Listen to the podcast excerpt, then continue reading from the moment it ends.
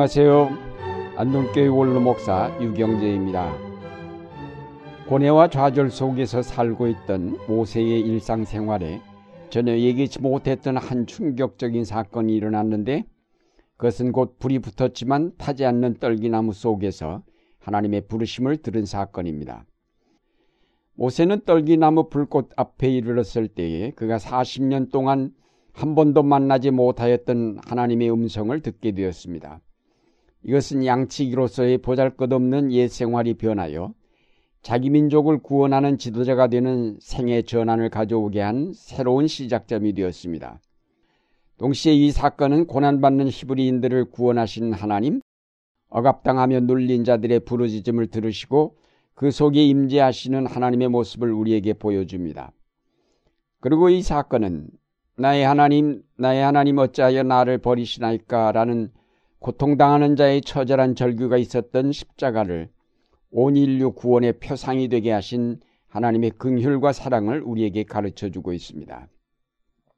쉽게 탈 수밖에 없는 저 연약한 가시 떨기나무를 결코 소멸하지 않고 오히려 그 연약한 떨기 속에서 강렬한 불길을 일으키며 자신을 나타내시는 하나님은 바로 보잘것없고 연약하기 짝이 없는 눌림받는 히브리인들의 울부짖는 탄식을 들으시고 그들을 구원하시려는 그 하나님이심을 뜻합니다.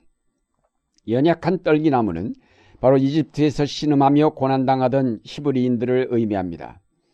그들의 부르짖음은 이 지상에서는 결코 공명을 얻을 수 없어 하늘에 메아리 쳤습니다. 그들 위에 장렬하는 태양열은 그들을 순식간에 태워버릴 듯 강렬했습니다. 태양신을 섬기는 이집트의 왕 바로는 고난받는 히브리인들에게는 견디기 어려운 뜨거운 태양이었습니다.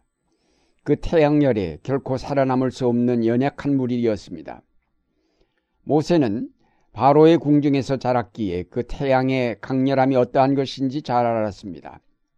그래서 그는 지금 그 뜨거움을 피해 미디안 광야에 한 보잘것없는 양치기로 은둔하여 있었습니다.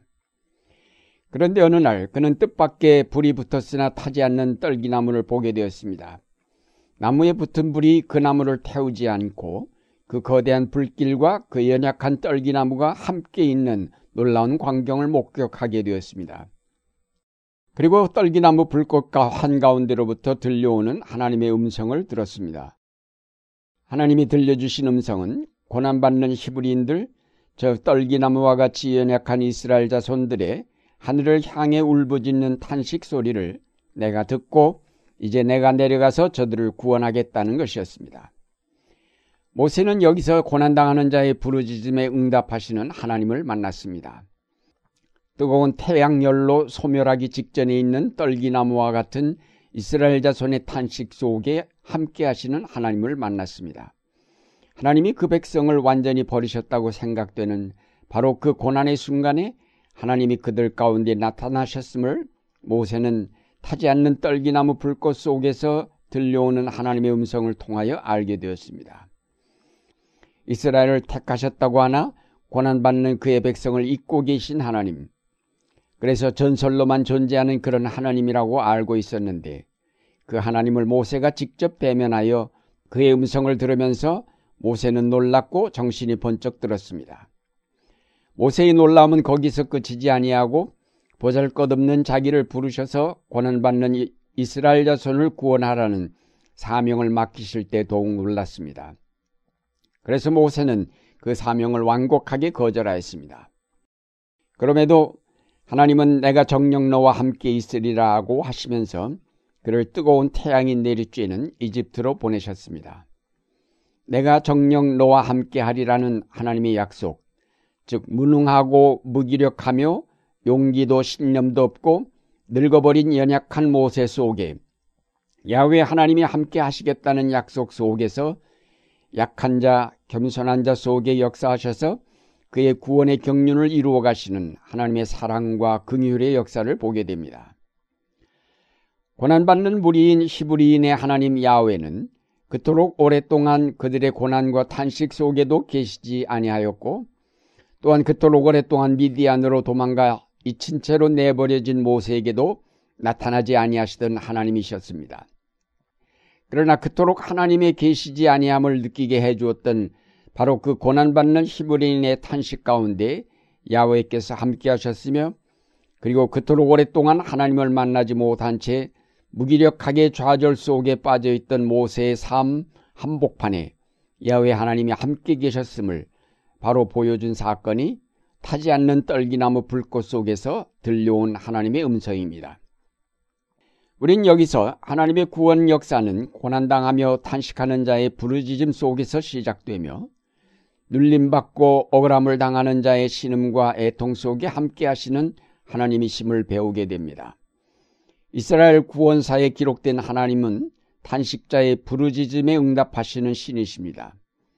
야외 하나님께서 구원의 역사를 시작하시는 모든 장소는 거의 예외 없이 눌림과 억울함과 고난이 있는 한이 맺혀 탄식과 울부짖음이 있는 바로 그 자리였습니다. 예수 그리스도는 연약한 떨기나무 한가운데서 타오르는 불꽃과 같으신 분입니다. 강렬한 불길이면서도 그 연약한 나무를 사르지 아니하시고 오히려 긍휼과 자비로 구원하시는 하나님의 임재가 바로 예수 그리스도의 성육신 사건입니다. 그는 우리 탄식 가운데 오신 것이며 우리의 애통하는 눈물 가운데 오셔서 애통하는 자는 복이 있나니 그들이 위로를 받을 것이라고 하셨습니다. 오늘 우리가 살고 있는 세계는 태양이 강렬하게 내려 쪼이는 사막과 같아서 거기에 서 있는 연약한 떨기나무들과 같은 약소국들이 말할 수 없는 억울함과 고통을 감수해야만 하는 현실입니다. 약육강식의 국제사회에서뿐 아니라 오늘 우리가 사는 이 사회 속에서도 너무나도 온통하고 억울한 일들 때문에 눈물로 밤을 지새우며 하늘로 엉거리진 가슴을 부여안고 몸부림치는 자들이 우리 주변에 너무 많습니다. 오늘 우리는 이 불안하기 짝이 없는 현실, 이 고통받는 사회에선 언제 벗어나며 언제 여기에 바람직한 현실이 이루어질까 한숨 지으며 눈물로 하나님께 부르짖을 수밖에 없습니다. 그러나 이제 우리가 낙심치 아니하는 것은 바로 이 고통받는 역사 속에 하나님이 함께 계신다는 사실을 믿기 때문입니다. 하나님이 계시지 않는 것처럼 돌아가는 오늘의 현실을 보면서 오히려 여기에 하나님이 함께 계시다는 사실을 역설적으로 증언하는 저 떨기나무 불꽃 속 사건의 의미를 되새겨 봅니다. 떨기나무 가운데 임재하신 하나님은 그 나무를 불사르지 아니하시고 그 연약한 나무와 함께 그것을 지켜주시는 불로서 거기 계셨습니다.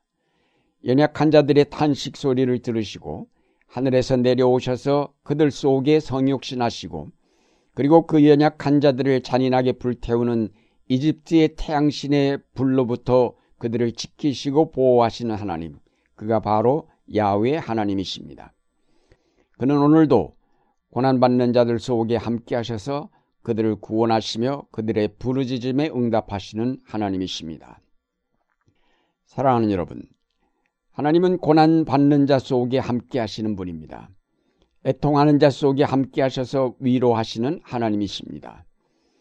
타지 않는 떨기 불꽃 속에 계신 하나님은 연약하고 보잘 것 없으며 아무것도 아닌 우리 속에 함께 계셔서 그의 구속 역사를 이루어 가시는 분입니다. 오늘 우리의 현실이 암담할수록 우리는 그 옛날 히브리인들이 부르짖었던 것처럼 하나님께 향하여 간절하게 기도하지 않을 수 없습니다. 하나님께서 우리의 기도를 들으시고 우리 속에 함께 하셔서 우리를 그 뜨거운 압제자의 불볕에서 구원하여 주실 것입니다. 오늘 우리의 현실이 절망적일수록 하나님을 향하여 부르짖을 때에 하나님께서 우리를 절망의 구덩에서 건져 주실 것입니다. 연약한 떨기나무를 오히려 태우지 아니하시는 불꽃은 불의한 자, 억울케 하는 자, 폭력을 쓰는 자들을 불태우실 것입니다. 분명히 하나님께서 오늘 우리의 암담한 이 사회를 치료하시며 구원하여 주실 것임을 믿고 오늘의 고난을 극복해 가시는 여러분의 생활이 되시기를 바랍니다.